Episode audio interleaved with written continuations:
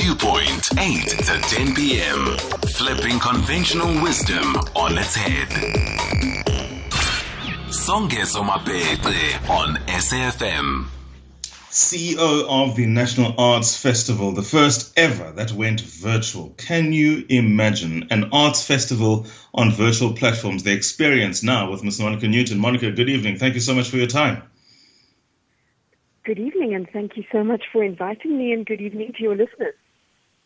The times certainly have changed. Never did we ever think we would be watching and engaging the National Arts Festival on Zoom. How could you possibly yeah. have tried to make it work? Because these were clearly very difficult times, with very short notice, might one add. Absolutely, and and what we managed to achieve as a partnership between the incredible festival team and of course our amazing artistic community will be one for the history books. Our first ever completely online National Arts Festival, and it has been an experience. Um, we've we've made some amazing strides. I think there are definitely things looking back that we would have done differently. But overall, uh, there's amazing work to see, and there's still work until the 31st of July. We have a VFringe platform, which is very vibrant, which is allowing independent work to be loaded and to, to be seen by audiences all over the world.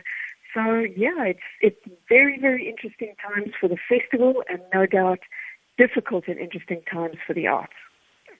The arts within the festival is one aspect. The social engagements and everything that happens in between shows in the streets of Makana, now formerly Grahamstown, all forms part of the festival. The road trips associated with that and the lifelong friendships that people develop and establish from meeting even in the most random spaces and at times in and around Grahamstown for that two to three weeks makes up the festival.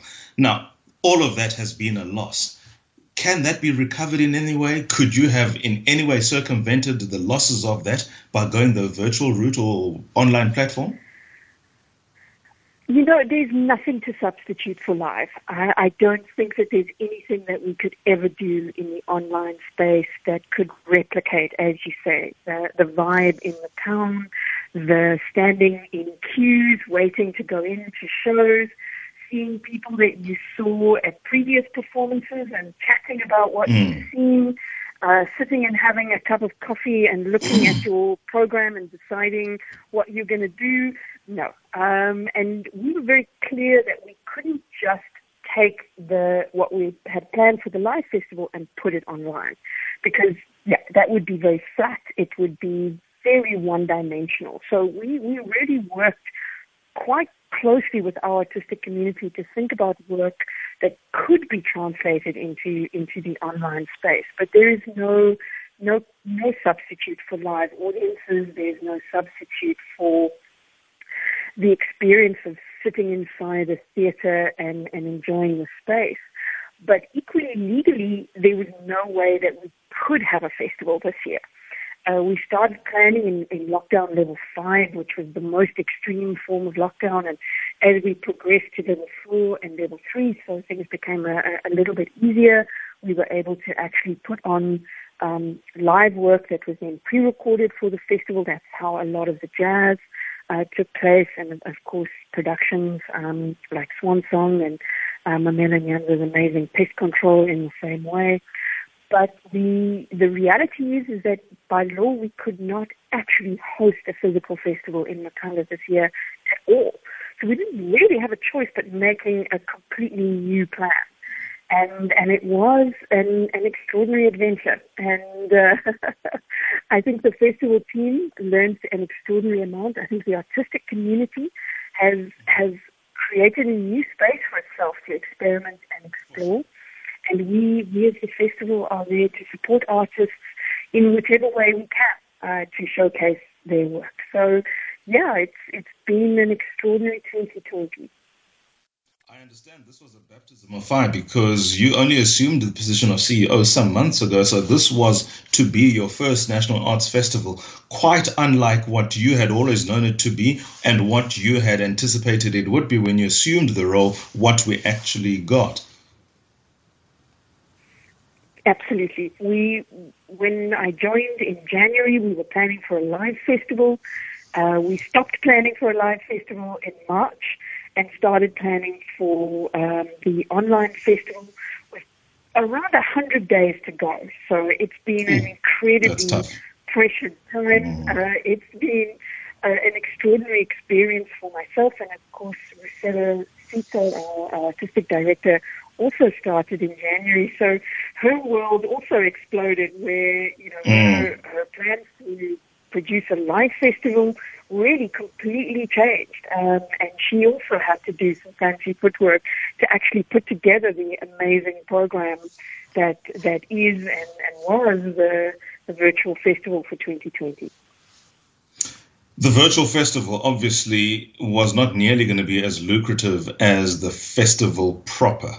Now, the terrible loss of income for all of those persons who rely on the festival is an obvious loss. Mm-hmm. What other losses? I mean, things that you said earlier on you have now learned and probably will not be repeating. What can you confirm would be those things that, well, it, it took the festival for you to know, and thus you know you will not be repeating or going that route again? Well, I think one of the really interesting lessons is that the online audience is completely different from, from a live audience. And of course, it's an audience that we, we met for the first time this year and under extraordinary circumstances. Everybody across the world is living a completely different life to what they did three months, six months ago. People are working from home, uh, people are homeschooling. There's a lot more pressure economically on, on, on people than there were a month, two months, three months ago. Folks that had successful small enterprises or restaurants in, in February don't have those businesses anymore. So mm. our entire context has changed completely. And in terms of the live festival, one of the real losses that has has been right from the start. We we were aware that we could never replace the extraordinary impact that the Live Festival has on hospitality and related industries in Makhanda and, of course, the Eastern Cape. The, the Live Festival would bring in anywhere between 80 and 90 million rand directly into the city of Makhanda. And there's no way that an online festival could replicate that. And we also were very unsure as to you know, what possible audiences would, would be out there. And I think there's still a lot of thinking work and, and learning work and experimentation that we need to do in the context of is the online space uh, a revenue generating space for the arts? And, and that's something that there's been a lot of conversations and, and webinars and, and different models being tried as we all kind of imagine a world where we've made such enormous technological advances in the last couple of weeks and months that online is probably going to be with us forever now. Uh, but is it is it a space that we in the arts, in the professional arts, can can really use as a as a future revenue stream for our organisations, our businesses, and of course for, for artists. So, sure. Final yeah, question. Yeah. This is this is one from our producer. She says one nice question for the guest. To what do you owe the extension of the virtual festival? Well, to requests, certainly. Um, folks saying to us, oh, there's been so much work and we, we just haven't had time. Um, the, the sense that we, we really wanted to make sure that as many people as possible had the chance to experience as much work on the festival as, as possible.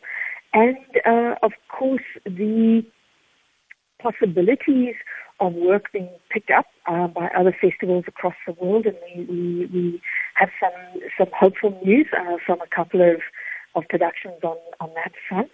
But also, one of the very interesting things that we did learn is that for a time bound product to be on the internet, that's something that we, we needed to think about a lot. So we, we put in place a framework that we think we thought would work for audiences, but actually audiences to consume um, our, our program and to have enough time to see everything that we had on offer, they needed more time. And, and that's what the extension to the 31st of July has, has made provision for. Like me, many who are listening will take the time to visit the National Arts Festival, not in Grahamstown, right where you are, because it's all virtual. Thank you so much, then, CEO of the National Arts Festival, her first ever, and what a baptism of fire it was. Monica Newton, thanks for your time. Thank you so much. It's time for news as well. It's 21 hours. My brother, Greg Close, are you well? Are you strong? Good evening.